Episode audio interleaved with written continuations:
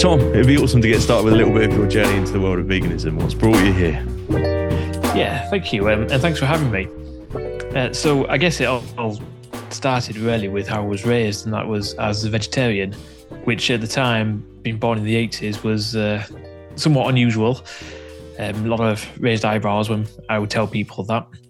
And you know, the funny thing is, back then as well, uh, it was harder to be a vegetarian, I think, than it is to be a vegan now, which is interesting.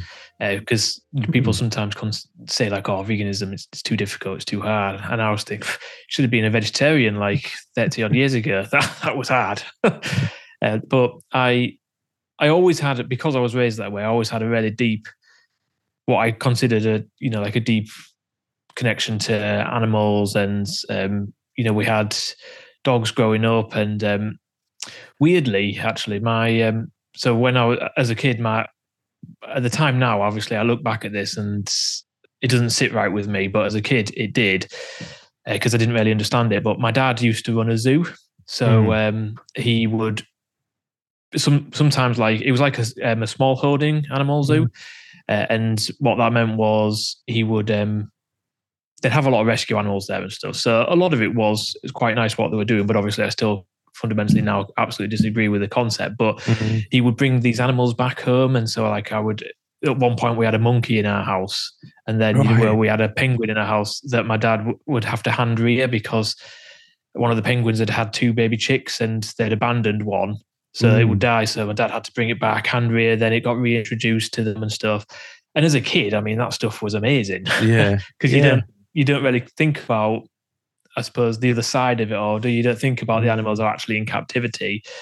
Um so obviously as I say I look back at that now and it makes me quite uncomfortable um the whole concept. But as a kid I think what it actually probably did was gave me a greater at the time a greater love for animals.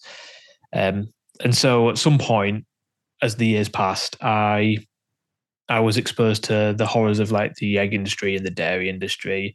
And I was probably like a, an ignorant vegetarian up to that point, in that I'd never really considered veganism as a concept because I thought I was doing enough. And that kind of changed my whole world and really changed the way I look at, you know, we look at the food system going forward, look at um, our relationship with animals. And from there on, I've been, I've basically been a vegan. So that that kind of started from 2015, and I would say officially in 2017. I identified as a vegan. I made sure that everything in my life, be it clothes, be it products or food, was cruelty free um, to the absolute best of my ability. Uh, and that's kind of got me to where I am now, I would say. Looking back, and that's it's a fascinating sort of journey, especially the aspects of like a zoo and penguins and all kind like just just an amazing an amazing kind of like journey into it but thinking about you know that that concept of being a vegetarian and i'm doing it i'm doing enough when you look back did you encounter you know folks whether they labeled themselves vegan or otherwise but folks who were who were kind of almost pushing you to to think wider to do more? And can you remember like any and having any kind of reaction to those folks? Like thinking well no that's too extreme. Was that kind of in your uh, in your journey somewhere? Yeah, I don't think it was really because I think people viewed me then as the extreme one. right. Because I grew up in a in a little seaside town, and so we, we didn't we didn't have much of anything going on really. so um, I was probably me being uh, being a ginger kid and being uh, vegetarian were as weird as it got. so, so I was probably like I was the closest thing to diversity I think in that town. right Uh, and so, um, yeah, I, I mean, I, I certainly for a long time, I think not until my teenage years, I had even really heard of the term veganism. Mm. Um, so it was, all- I mean, and that was actually only because my dad then, dad gave up dairy like decades ago, and he was on the path to veganism quite a lot before uh, I was. But I sp- actually, I suppose I probably looked at what he was doing as quite extreme at the time because back then, I mean, I don't know, I don't know how long you've um, you've been on your vegan journey, but there was a, a period where the the alternative milks were were terrible, and my my dad's an avid tea drinker, and he used to. Uh, he was rotating through trying to find the best uh, replacement for cow's milk, and he found um, one called rice milk because it was way before Alpro and everything and Oatly and all of that. and this rice milk was basically you had to use like a, a full jug of it just to make your tea change color. Like it was it was the most horrendous looking thing, and you'd have bits floating in your tea. And I remember looking at that and thinking, oh yeah, I couldn't I couldn't do that. That's really really fascinating. Like yeah, having having that kind of experience because I guess like to to folks, and you know we'll, we'll get onto the film and stuff so in in in a bit, but I guess to folks you know who are not vegan at the moment that they may still, even though we know it, the world is a lot easier now than it than it was then. But I imagine that's probably still in some people's minds. You know, the kind of the the stereotypes of all, all, we're, all we're eating is leaves and grass and that that kind of stuff. So yeah, that's kind of a fascinating like journey in thinking about um you know the growing up as vegetarian like you said you were the diversity in your small town and things like that uh do you think that that's kind of prepared you for how to uh, how to have conversations with kind of non-vegan folks nowadays? Do you think that you you kind of as a result had a had a long runway into where you are at now in terms of conversing with with folks who have a completely different worldview? Yeah, I would say so. I probably didn't realize it at the time either, but um, it did set me on an interesting path, and it's it's made my own journey quite, I suppose, a somewhat unique one. And um, but I definitely because I mean I can draw on some of those experiences, and like I briefly mentioned before, when people because people still do say it, it's difficult and it's extreme and it's too mm. challenging to like how what do you even eat? Like I still frequently get people ask me that, and and so obviously it's quite nice when I can be like, well, let me. Not only can I tell you the abundance of foods I do eat now, let me tell you what it used to be like. yeah, and um, yeah, I think all of it's I suppose helps you in some way in, in how you communicate with others. Because um, that's that in itself is a real skill as well, isn't it? Because mm. there's so many times you can try and talk to people, and some people are, are, amazing at this as well, and some people I think are terrible at it. Um, and I don't, I don't know what I am myself personally, but like there's definitely a right way and a wrong way to try and uh, connect or engage someone on, on the topic of veganism. And the approach I've learned uh, or I think I found that works quite well is finding what matters to them because mm. somebody has something that they'll be interested in, whether it's the fitness angle or whether it's the welfare side of things or the environment.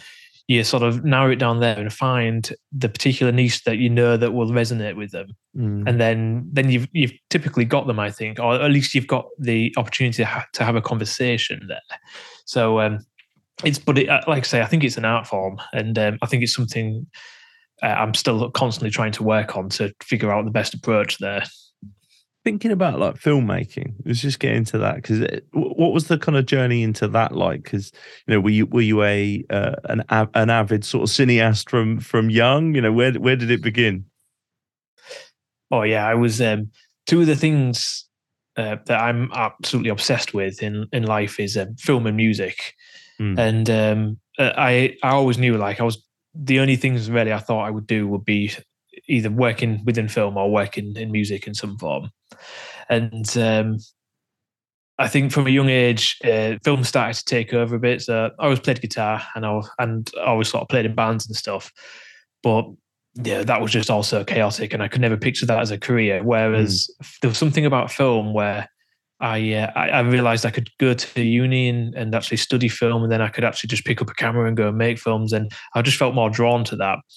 Uh, and as I say, I was absolutely obsessed with films. I used to have the biggest video collection you can imagine um, when I was a kid. it saddens me to think that I had to get, you know, some. I don't even know where they are. They're destroyed somewhere, but mm. probably worth something now as well. Um, but I. Uh, that that slowly changed to DVD, and then obviously Blu-rays and whatnot. But yeah, film is it's been something that's I don't know. It's like it's like my go-to for if I if I need picking up or if I feel like I um, I just need to lose myself in something. And now working in the film industry, it's it's kind of changed into it's what I dive into something that if when I'm obviously wanting to create, and that just serves a whole other purpose for me.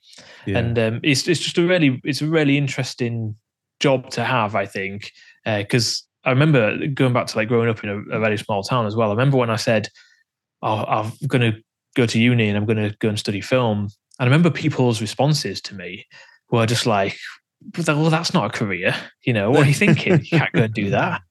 Um, it's like, well, you you need to get a real job, and so I was like, okay, well, I'm still going to go and try and do this. Uh, uh, but that was kind of the mentality of where I grew up, I think.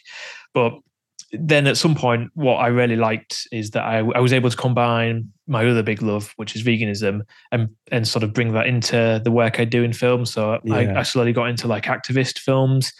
Uh, I was partnering with a lot of big organizations who were making really great films around animal welfare or environment and that kind of thing. And then that eventually led me to I Could Never Go Vegan, which is obviously the mm. documentary mm. we have coming out, which was a, um, a massive three and a half year undertaking, um, which I had no idea it would be as challenging as it was. Um, I'd still, I think I would have done it because you know it's, it's totally worth it, but it was definitely hard work. What what sort of got you onto the path of I'm going to make a documentary? Because you know I can, I can, understand obviously you know being being vegan and being uh being a filmmaker yourself, the two kind of naturally go together. But with the, with the same token, there's there's a ton of vegan films out there. There's lots of documentaries and so on. As you said, it's it's not an easy thing to to undertake. So so what kind of made you think you know what this is this is a space I have a story to tell in? Yeah, I think actually what it probably was was because of my own journey and upbringing and um, because i've been raised you know without ever eating meat i thought wouldn't that be an interesting angle to mm. to present because there are a lot of vegan documentaries you're right uh, but i thought this is potentially something that i've at least myself i have never quite witnessed it and like told in this way before and then I, I brought my brother on board. So I work a lot with my brother, who's a he's a producer and a screenwriter, and um, he's really good at kind of like bringing through a narrative and helping sort the mm. structure and that sort of thing. And he was like, "What if you kind of phrase it as I could never go vegan because it's a pretty catchy title and will stand out to either side."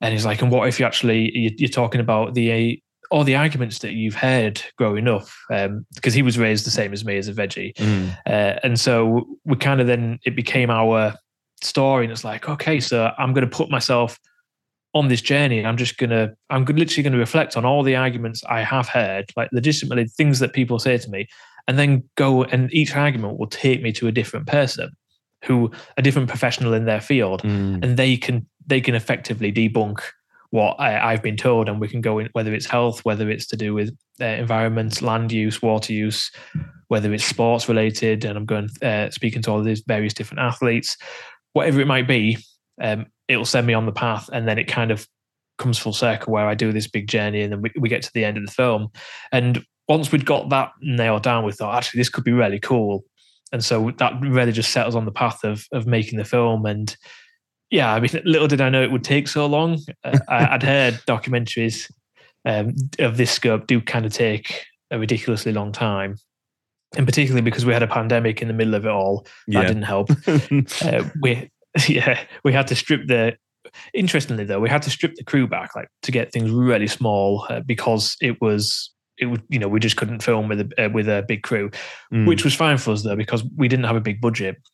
And um, as, for most of it, it turned into just me and James, my brother, who we were going around and we're going to say so let's if we use Shireen Kassam as an example, who's mm. uh, one of the most like amazing people I've ever met. Shireen, I love the work she's doing. So for Shireen, it would just be a case of going to Shireen's house, setting up filming, and then sort of spending a few hours just chatting and drinking a tea and having some vegan food and then going home. And it turned into this really lovely experience. Mm. And that's kind of what we did with everyone. So we almost made it a actually, we're going to keep this super informal and laid back. And we, we basically formed these wonderful friendships with everyone who's in the film because we, we filmed it in a in a different kind of more personal way where we didn't yeah. turn up with like this huge crew and just take over their entire house and rig it up with everything. And so it was an it was an interesting experience um, to be honest but one that like I'll, I reflect on it now and I just like oh really miss actually really miss going th- on that journey because it like was a journey for us making it as well. And um, obviously deep into post production now which has been a whole other experience a bit more stressful I'm not yeah. going to miss that as much. um, but yeah, it, it, it should be. Um, I'm pleased to say anyway, it should be coming out in the in the very not too distant future. So we're, we're at the very very final stages. Gone through all the legal sign offs that we have to go through, which took months upon months. Mm. Um, given some of the some of the footage that's in there and things, which not giving too much away, but I'm sure you can imagine there's some things. Um, there's investigations and all sorts. So we had to. Yeah. There was various hoops we had to jump through, but it's looking promising for release very soon. Oh, I can't wait! I really can't. That that that fascinates me. That idea of you having to strip things back. You know, the kind of uh, often you know creativity uh, is I think you know brought to the brought to the fore, kind of um, expanded by uh, constriction you know constraint is is kind of a friend of creativity if you like. There's somebody who said that much better than i just have but uh, but but thinking about that what you went through in that experience of making it did you did you kind of it sounds to me like the word that comes out is like community like you've almost discovered more of a vegan community in the journey of making the film which you know when you've described that initial narrative of you know what we're here to do is to debunk each of these myths that uh, that I've kind of heard over the course of my life. Did it did it actually end up shaping the narrative slightly differently that actually look at this this kind of abundant and diverse community that exists within veganism? Uh, yeah it did a bit actually yeah um, because uh, and actually that was um, something you mentioned there is like really key for what we wanted to show uh, that's one thing I think uh, a lot of the uh, previous films maybe have had a lack of, and that's diversity. And mm. one thing we were keen was to show it almost to be like a current snapshot of of modern day Britain, and we're really really proud of like how that's represented in the film, and like we really do have a huge variety of people from all walks of life um, sharing their own story and advice and um, opinions on certain topics. So we're really happy with that, and um, yeah, and I think when you mentioned community as well, it, it does feel like we we sort of built this um, this huge community, and um, it's so lovely because I mean, various projects I'm doing now, I'm working with these people who who I filmed, and then have just, as I mentioned, formed these amazing friendships with, and it's it's strange to me to think now, like none none of that w- would have happened really. Um, mm-hmm. If I hadn't have picked up that camera and just gone out and got that first bit of footage three and a half years ago, uh, so yeah, it's it's it has been such an interesting experience, and uh, I think you're right as well. When when you're making anything like this, like a documentary, things do change as you're going through it, uh, mm. uh, because something might happen, a new bit of um, say a new bit of literature might be published and it might actually shape or change an argument slightly, uh, which can also be very annoying. By the way, we've had to change we've had to change some things. Um, even up up to literally like sort of a week or two ago, we had to take something uh, one stat out because it had changed slightly, and I'm like, oh, you can. Really? It's quite easy to see why yeah, when these films come out, people then make videos about them and like, oh well, they got this wrong, they got this wrong. It's because mm. things change all the time. It's so difficult, and it's almost like you have to you have to sort of caveat it by saying this was accurate at this date. Yeah, yeah, yeah. If if you're watching two years on, things may change. but um, yeah, uh, the definitely the, there's a real community that we we um, felt like we were a part of while making it. And that's also what i love about veganism is it is a, it, uh, its own community isn't it? Like everybody yeah. everybody's so passionate everybody so wants to help so much. Like everyone in in the film i can never go vegan nobody got paid to feature in there. They do it because mm. they absolutely love what they're doing and they want to they want to share this message. And i mean that's amazing. Like you can't ask for anything more than that. And like I, for people to give their time and do that for free is is incredible. And like so we can obviously can't thank them enough. It sounds like you did.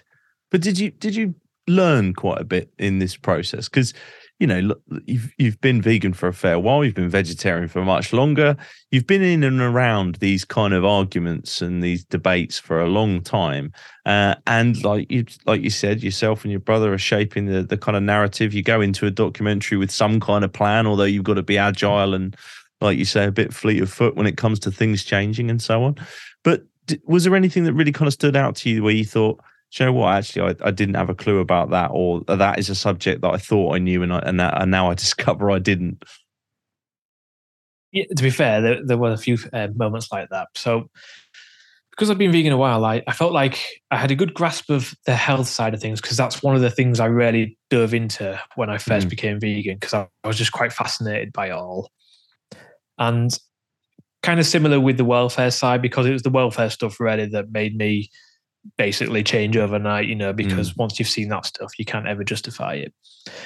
The thing that's the, the part for me that I really learned a lot about was the environmental side of things. And we were fortunate to have some really great experts cover um, some great topics there. Um, Amir Kassam, who's um, actually Shireen's dad, mm. and uh, George Monbiot, who is a really you know, prolific figure and really well spoken in this subject. Uh, I mean, he we got him at the right time because he'd just written his book, his new his latest book, and as as a result, he was just filled with knowledge and he mm. had all the stats. He didn't even want any questions up front. He didn't need anything. He was like, nope, just turn up, film me. He's like, ask me anything you want and I'll answer. And he just reeled everything off, and it was incredible.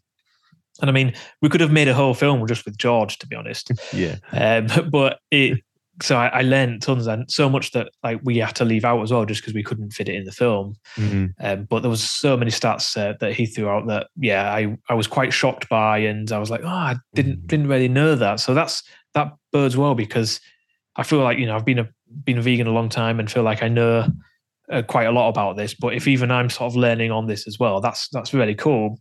And I have to give a obviously a big shout out to my brother here again because although I planned the story with James he actually wrote the screenplay, and a lot of people mm. don't realize a documentary has a screenplay because you think of screenplay for like narrative fiction. Yeah, but he um oh the the hours and hours that he spent like just putting all the studies together and and having to go through everything and making sure it was worded just right so you know it would it was saying what it needed to we weren't going to face criticism and all of this like I, I can't imagine how difficult it must have been for him so when he'd send me back the screenplay after we'd done every draft, um, I was like, oh, that's that's an interesting stat. Mm.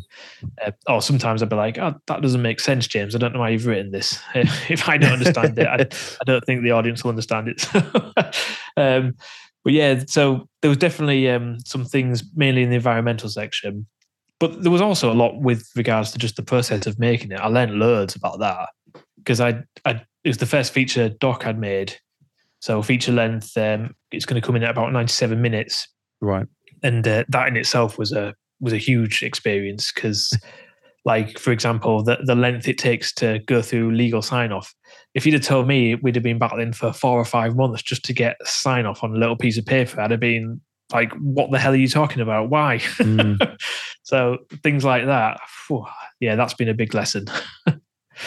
I was, I was going to ask about the, uh, these, you, and you touched upon it just then about you know you're chatting to to, to George Monbiot and and and having to leave out things, and then you you know there's the legal aspects and so on, and it, you know there's there's the runtime and there's all these kind of aspects, and uh, the the kind of you know, and I'm just thinking of this from the podcast editing editing experience, which is nothing like making a feature film, far easier. but um, I know uh, to a, a, tiny degree the pain of uh, of editing. Um, what what was that process like? Like the editing process and and trying to to choose things that you knew would resonate with an audience and then thinking about which re- audience we want this to resonate with you know because i'd imagine there's an element of there's probably you've probably got in the the sort of the the virtual cutting room three or four versions of this film, and I can envisage a film that speaks purely to vegans and is preaching to the choir. I can think of a film that's the complete opposite, a film that's total clickbait. Uh, there's there's so many versions you could make out of the same kind of journey. What was that process like for you? Yeah, difficult. like the it's the the hardest thing I've ever had to edit edit in my life. Like, um, mm. I mean, it's been such a huge uh, process in post production. I mean, we were also we were editing it before we'd finished filming, and the only reason we did we started that is because we had to make a dent, and we had we had so mm. much footage to go through, and we were just trying to get ahead of ourselves to give ourselves a bit of chance where it, you know it wouldn't take months upon months, which it ended up taking because it was just so enormous, um, to the point where you, like six months after you've started editing, you're still making changes because you keep going back to it. And I mean, the first the first cut was over two hours long, right. which was uh, like we did that, and we were like, at one point, I just sort of looked at James and I was like, maybe we just have to make a two hour film, and then everyone around us was like, you can't do that. I'm like, oh damn. Okay, so we managed. We did some private audience test screenings And for them, we'd got it down to about an hour 50 by then. And then the whole purpose was we wanted the audiences to come in. And it was a real good mix as well of vegans, um, non vegans, and then sort of flexitarians in the middle. And weirdly, what we found from the test screenings is we had a, a huge impact on the um, on the non-vegans, which is exactly what mm. we wanted. Because obviously they're the people we're trying to reach at the end yeah. of the day. And um, I mean, to the point where people were writing on the feedback forms like, "I'm going vegan, I'm doing it," and wow. I was like, "That's amazing! Wow. This isn't even the finished film." wow, that's incredible. And, uh, but they, those test screenings were so valuable because people basically gave us the feedback we needed to cut what we needed to cut. So off the back of that, we then got another 10 minutes off. Then we went through another round of feedback, got another 10 minutes off, and finally got it to where we're at now, where it feels really polished at 97 minutes, which we're happy with. Because that seems a, a reasonable length of time for people to invest in something like this. And because it is such a it, feels slightly different to the other vegan films in that we tackle so much. It's like you know we we don't want it to feel like it's it's so rushed that you don't get the full sense of the scope of it all. But at the same time, we don't want people to feel like they're spending their entire life watching this film. So we think we've got a we've we've struck a good balance now. Uh, but in terms of, I mean, I would go as far to say, going back to the editing, mm. I don't think I'll ever edit anything as difficult as this in my life. Like it was such an ambitious first documentary to make, uh, part of me wonders like what we were ever thinking because it, it's it this when you've when you interview so many people and you've got so much footage to capture and, and you go into so many different places and but you're having to do it as such a tiny crew like the whole process is so difficult and then you like so when piecing it together in the edit you're kind of thinking well like i've got five different takes from people I could use here. Which one do we use? And then it's almost like, I mean, it's a, I suppose that's a good problem to have, but it's still a, it does cause a bit of a headache for you when you're thinking, I, oh, I can't even begin to to put together who needs to go in this bit and then how would how this transitions us to this bit and sometimes you just you know you feel like you're banging your head against the wall trying to figure it all out but you just keep chipping away at it and then eventually uh, it's patience. That's what I've learned. It's patience. Um, you've just got to keep chipping away, getting feedback, returning to the room again, and and repeating the process. we got there in the end. has it um has it put you off the process? Do you, do you can you see another documentary in the pipeline? Has it has it wet whet your appetite or or perhaps put you off? Well, so I'm I am directing a, um, a second feature documentary at the moment, but it's really it's so much easier because it's um, it's so much more stripped back compared to what I what we did with I Can Never Go Vegan, which is nice. That's what I needed uh, for the for the next project. Um, I definitely didn't need something as as big as I Can Never Go Vegan. Um, just because it, you know, I think it would have it would have done me in. How would have been me out of filmmaking. um, but so uh, it's it's not it's not killed the process for me, but it, it's definitely made me um, maybe think about what my next project was going to be. That's not to say I would never return to something like I can never go vegan there, because I think once you've had a few months away, you forget any all of the stresses and you just think about the good stuff, don't you? So yeah, I'm sure I'll do something like it again. Um, and as I say, most of what I do will be in the vegan space anyway. Yeah. Do Do you think there's space for for veganism to show up in other forms? you know, I'm thinking there's there's been some recent uh, a recent fairly high profile example actually of sort of veganism in a in a sort of fictional space in a in a film. Mm. And you know, but but it's fairly isolated. There's not many many kind of fiction based uh, with vegan themes kind of films. Do you think that's an avenue you'd explore at some point? It's funny you mentioned that. I actually have an idea that I really want to pursue, where it's a I won't go into too much detail, but basically it's a show, and um, the show isn't actually about veganism, but veganism's a common theme, like a mm. thread throughout mm. everything, and it's never actually mentioned, but it's just there and it's present. And the reason for that is because it's just uh, it, I want to normalize the basically the idea of veganism to people. So when an audience is watching this, they're they're aware that it's there, and they're like you know, even if it's mm. ingrained in their subconscious, it's not so aware, but they they they have an understanding of its presence. It's like, oh, these people are just doing normal things, um, but they're they're enjoying vegan food, and it's like, oh, okay, Yeah. we don't have to make a thing about that. We don't have to highlight it. Uh, It'd be nice to have that sort of thing. I think definitely because I don't really feel like that exists too much now. No, Even in some of the vegan books, I think it's still probably a bit more about that, whereas it's not just making it an, a whole normal experience for people. Yeah, no, I think you're right. There's there's usually the intention is to talk solely about veganism as opposed to showing veganism as just a normal thing that people do.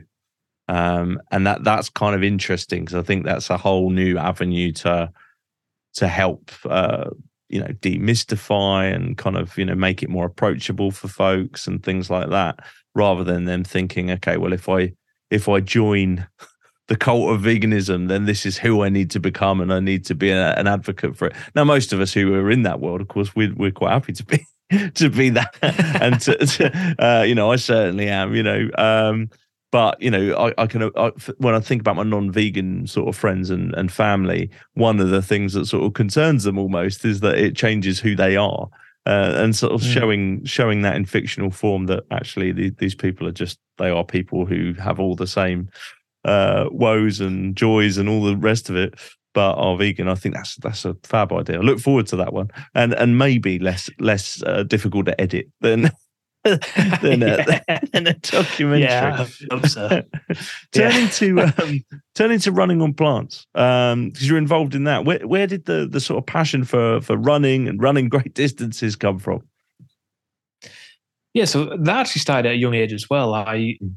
I think I so. I, my the, the closest city to where I grew up was Hull, and um, I used to run for uh, the City of Hull Athletics Club, and I joined at eight years old, uh, and I, I remember this really well because I was a year too young, basically, but they let me join uh, the under 11s a year early.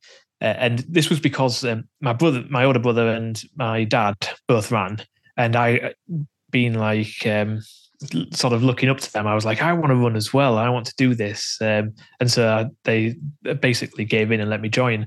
Hmm. And so I've been running pretty much ever since then. I've I've stopped here and there al- along the way, but uh, as a as a kid, like I had some good, um, some pretty successful wins. Um, I got some pretty uh, somewhat prestigious medals, I suppose. I got a bronze medal at the Northern Cross Country Championships, which I was quite happy with. That was probably my highlight. And then um, it's been something that, because uh, you know it was always a part of my childhood, a bit like um, being meat free. Uh, it just it sort of shaped who I was, and it's always been with me. And it's like my go-to therapy, I suppose. Whenever it it really does provide me with like clarity. It clears my head. It make it just gives me a, a huge runner's high. And anytime I go out, like I get such an enormous sense of, oh, I just I just love running. I love being out here and, and moving my body in this way. It makes me feel so good physically, mentally, particularly if you go and run on the trails, which I know not everyone can do, sadly, but if you can, like there's something about just being out in in the open country and just running on those trails and it's like a feeling of freedom that that's how I probably describe it. It's um and it's one of those things unless you're unless you're a runner and you've experienced that, it's, it's kind of hard to Mm. explain why it's so addictive. And so the idea for running on plants was um, was to try and basically give people a chance to experience that and, and encourage and motivate them, but also give them tons of resources. So uh, what we're trying to do is uh, have people on the first of June log a 5k, and this is effectively to set a benchmark time so they can see where they're at. So they've got like right, this is this is where I am. This is what I'm going to try and build on. Then throughout June, we uh, we supply people with a training plan, so it can be a beginner, intermediate, or advanced, um, and it can be adapted as well to people to suit people's ability. Uh, and then we've got a huge amount of nutritional information information on the website on runningonplants.org. So we're partnered with plant-based health professionals, and we're partnered with Switch for Good in America. And there's some great resources there. So whether you're looking for fact sheets from uh, plant-based health professionals, which talk just around basically how to avoid chronic disease and the best foods to do that and, and the foods to fuel you for running and that kind of thing. Or with Switch for Good, we've got like this huge plant-based playbook, which is more on the elite side of things, but it's a fascinating read. It's enormous as well. And it's talking about these uh, Olympic vegan athletes from various disciplines and what they were doing to thrive in their sport. Uh, we've also got the um, loads of recipes, delicious food, because that's obviously a thing that people struggle with is like the food to cook, and there's mm. tons of whole food recipes. So you're really giving your body the food it needs. Uh, and then a whole load of other resources as well, and um, videos, that kind of thing. And the idea is that through the month of June, people can take all this on, and then at the end of June, they'll log a second 5K and hopefully celebrate when they absolutely smash their time. And it's like, wow, mm. I can't believe how good I feel. And, you know, I'm eating these whole plant foods. I'm running. I never thought I'd be doing this. And they, you know, want to continue with this lifestyle. So the campaign now now sort of launched and out out in the world, and folks are kind of aware of it, and we're approaching the the sign up date and so on and so forth. Uh, have you seen much kind of uh, interest from folks? Have folks kind of uh, uh, come to you perhaps weren't uh, you know weren't vegan were perhaps looking for a way in have you heard any of those kind of stories yeah uh, it's been um, been going pretty well so far i um, obviously i really want to drive as many sign-ups as possible so mm. um, but definitely seem to have had a good mix uh, i've noticed there's a lot of people as well who are sharing and encouraging their friends to join up with them which i think is really great because i think that's a good way to try and stick with it as well to try and do it with somebody, um, motivate someone. I mean, it's a bit. The thing is, it's a bit more of an ask than like say Veganuary because we're not just asking people to change what they're eating. We're asking them to actually take up running as well. And yeah. a lot of people don't like running, which is why we're, we are keen to encourage people. You know, if if you can't run, say you've got an, an old injury or say there's another issue, perhaps um, walking, you know, is fine. Moving your body, there's we're we're encouraging people just to get outside and move because there's so much evidence that just doing that alone is is so good for our health. So we're trying to be as inclusive as we possibly can with it, or even if you want to cycle your way through it. For mm. example, mm. my uncle um, can't run because of an old injury, and he uh, but he cycles a lot. And I'm like, I said to him, sign up, just get cycling. I'm not going to hold it against you because you're not running. Mm. uh, so we, but so far, yeah, we've had a good mix of of um, what I think would be vegans and non-vegans. Um, it's one of the questions we ask when people sign up, so we can actually look at that data at the end as well, which I'll be really interested to do, just to get a sense of you know how many people actually have come from a non-vegan lifestyle and have taken this on, which which will be really cool. So, um, still a, still a couple of weeks before we kick off yet, so I'm still hoping to keep driving the sign-ups and get people involved to take part. And, and honestly, I think I think people will enjoy it more than they more than they realize. And I say that for the people who who perhaps don't like running, because I think people only don't like running just because they've not got to a point where they've really experienced like the beauty of running. Because yeah. running's hard at first. It really is. Even if I know if I'm say if I'm working away for a bit and I miss a lot of training and then I, I get a running, I feel awful. And mm. I'm like, oh, what you know, what's happened to me? but yeah. give it give it three, four runs into sort of training again, and all of a sudden it's starting to click couple of weeks in and then you're starting to think oh yeah this is feeling so much easier than it was it's just consistency that's really all it is and it's when you get to that point that you really start to enjoy running i think so it's just trying to encourage people and motivate them to get to that point so they realize that they love this because you can't put a price on feeling good nothing nothing is as good as feeling healthy um, mm. in my opinion and that's as I say, that is what we want people to to experience when they take part in this challenge.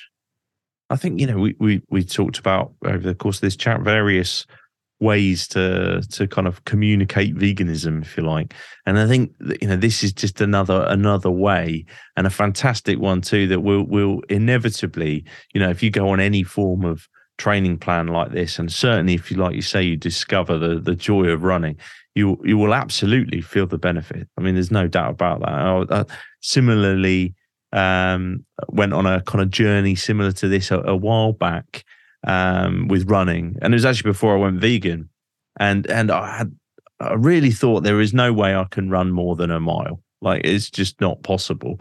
And like you say, it's all about the slow build up. You know, I remember starting with half a mile and thinking, uh, uh you know, pleased I've managed to do that. I didn't think I could run that far. And then before you know it, you're doing a 5K, a 10K, half marathon, and then a marathon. And, you know, these things, they do sort of, it, it creeps up on you. But I also share that, that, you know, you don't do it for a little while. And, and it is a little painful to get back in, but it does come quickly mm. again. You know, it, it can come back. So, um, but, but certainly like, you know, from a mental health standpoint, you know, this is a personal perspective, but, um, like you say, their clarity, uh, the the the sort of there's a process I think your your brain kind of sorts out what's been going on. It's almost like a uh, like a subconscious reset. I find like it just helps me to order things that are somewhere in my mind and I haven't necessarily been thinking about them. A bit like I guess how when you sleep, that sort of does a similar kind of thing. I find that with running is a sort of a, a cathartic organization process going on in your brain whilst you're running.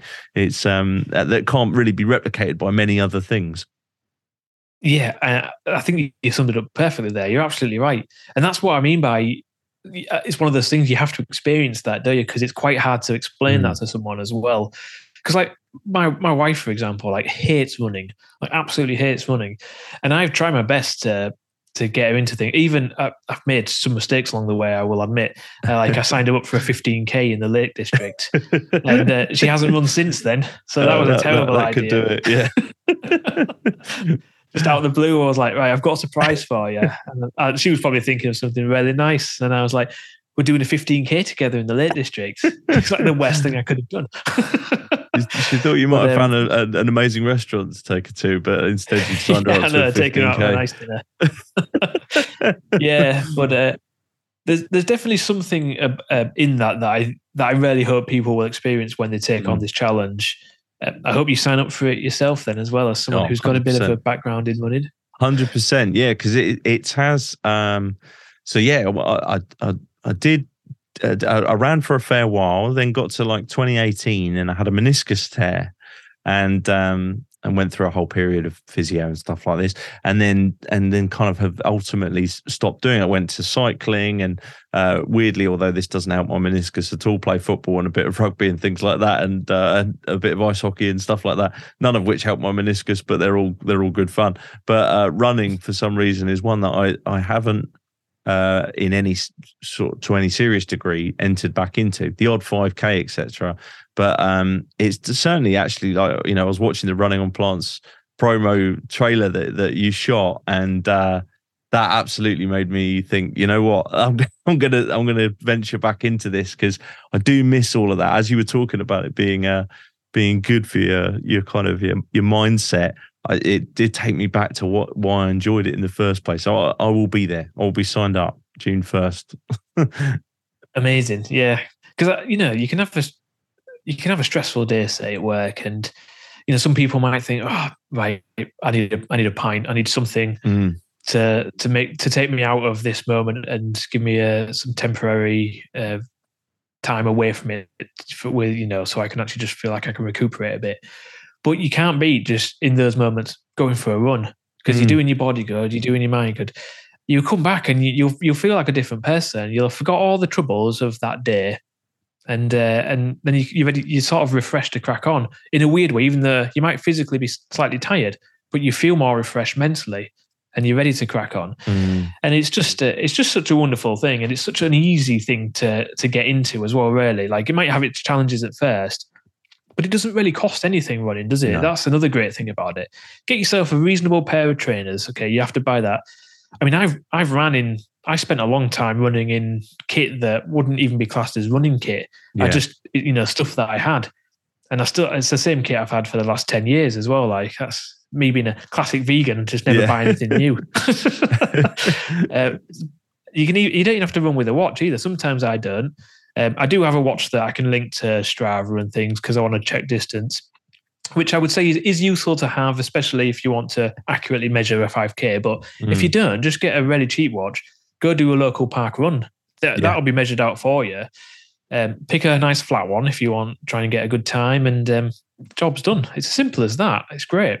Park runs a great like entry point, I think, for for folks. It's uh, you know, it feels nice and safe. Someone's measured out the distance for you uh, you know, it's all organized. You get a little, you know, a, a, little kind of timer at the end to say what you've done. Is you know, you can do it again the next week.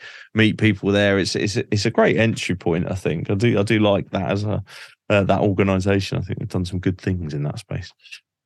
Yeah, yeah, I'm a big fan of park runs. I think they've got people out running, which which you know is brilliant, and there's a there's a community sense to it as well. I really like that mm. aspect, and, and people get so invested. My my father-in-law I mean, he was uh, did over 250 of them because he just wanted Oh, to wow. get that T-shirt. Like, and he was he was so hooked on them. And he's he's like 67 now as well. So I was like, no, good on you for for doing Yeah. that. That's really impressive. He used to travel around to them all as well. Like they'd make a big thing about it. They'd go to different ones each Saturday. Like it was a huge, uh, like literally, it was it was all he was focused on for about two years. Talking of, of running at any age, and that is one of the benefits of it. And we also talked about price of entry and stuff. But I, I caught on your your Insta that you you'd been on a was it a fifty k with a with a octogenarian, and that that whole story kind of uh, interested me. Where what, what was what was going on there? Where did that come about? Yeah, that I mean, so Paul Youd, who's is one of our ambassadors for running on plants, he's 85 years old and he's just such an inspiration. Uh, the things he's doing, he he so basically he went vegan in his in his 60s. So he's a really great example of you're never too old to change. He's, so he's been vegan. Um, he had arthritis really bad in his 60s. He went vegan and uh, I mean, pretty much in the first month is how he describes it. His arthritis just disappeared. He's had no pain with his arthritis since, and he's 85 now. He took up running in his 80s. Wow. and yeah, he, he just, and then he just has all these crazy goals. I mean, he's he's trying to do a million press ups, and he's done about 700,000 so far. Uh, which he's done over the past, I think, over the past five years or something. He just every day he does press ups, uh, and then he took up running in his 80s, as I mentioned. He wants to do 100 ultras before he's 100 years old. Wow. Um, I mean, so he didn't he didn't just take up running. He just thought, I know what, I'm going to jump in at the deep end and just start doing Yeah. ultras. Why not? And so I I heard his story and I thought, I I want to go and do something with this man. He's uh, amazing. And so we we did a 50k for the film. So that's in I could never go vegan. Uh, and me and him doing a 50k together, which was awesome. Uh, he's such a positive person as well. Like his his mindset and his approach to life is incredible. He just he he doesn't let anything phase him. Uh, and he recently just did a 106 kilometer challenge, which I shared a bit of a reel of that on the Running on Plants Instagram and Facebook page. And he's um, he's been picked up uh, last week by national press, which is great about his story and sort of promoting the campaign and things. So, um, which is amazing because the stuff he's doing is, I mean, I know people. You're talking almost half his age Yeah. who can't do a 5k No. Um, and like it's it's just a real testament to the power of plants and also his approach to life and living an active lifestyle. And so as basically he was like honored to be an ambassador which we were honored to have him. And we may be doing some other things this throughout this month so you possibly will spot us around on various platforms or maybe even tv so that would be really cool because the more people that know about his story the better. That that's amazing. Like what, a guy, what an inspiration. And yeah, hopefully uh for folks listening is uh uh you know it, it shows you there's no no real barrier to to getting involved whatever you want to do like you say whether you want to ride walk whatever uh, hopefully run uh, there, there's lots of great resources there. Before I, I let you go, Tom, you mentioned uh, when we had a crack at recording this the first time, but we've had various technical challenges, which uh, are all behind the the wizard's curtain, as it were. Uh, hopefully now. Um, you you mentioned that you you had some potential, you know, the twenty five percent of other projects that you that you work on that are that are the non vegan ones, and you mentioned uh, horror and the and a, and a passion for that. Um, I watched the short that you made a while back for Father Time. Uh, like like I said to you before we started, I, I'd love to see a feature length version of that.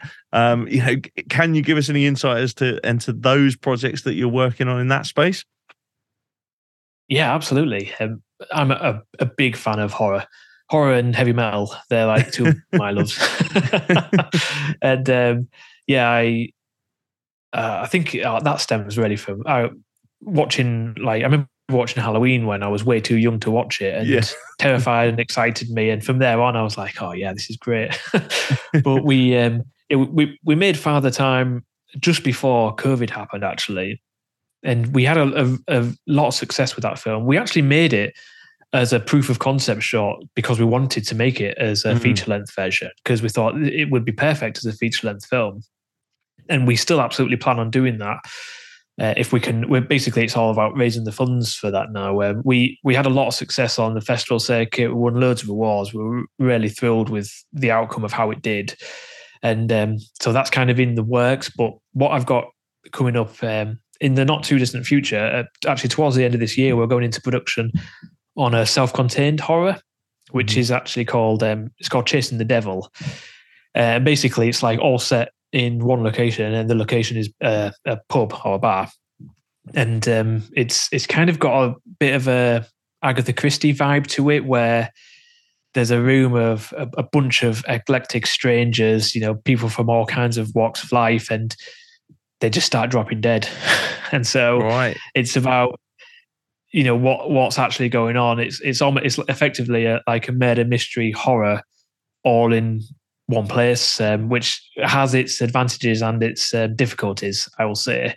But really excited to to get basically to get that moving because we're we've got the green light on that now, and we'll be going into production at, towards the end of the year, and it should be quite a quick turnaround. Uh, and it, I tell you, it'll be so much easier than making. I can never go vegan. I know that. oh, sign me up! That sounds incredible. Can't wait! Can't wait to see that one. Murder mystery plus horror self-contained. I love that the whole premise. That's awesome.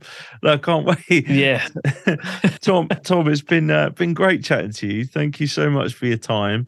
Um, I encourage everyone to get on the running running on plants um, uh, Insta and the, the socials and so on, and follow the website. Uh, sign up um, we'll put all the links in the show notes so folks can can know about that, and also links to uh, I could never go vegan uh, Insta and the website, so folks can stay up to date with uh, the release date. Hopefully soon, fingers crossed. Uh, but Tom, it's been an absolute pleasure. Thanks so much. Yeah, thank you for having me. I've loved chatting with you, sir. I'm very grateful. Thank you. Cheers, Tom.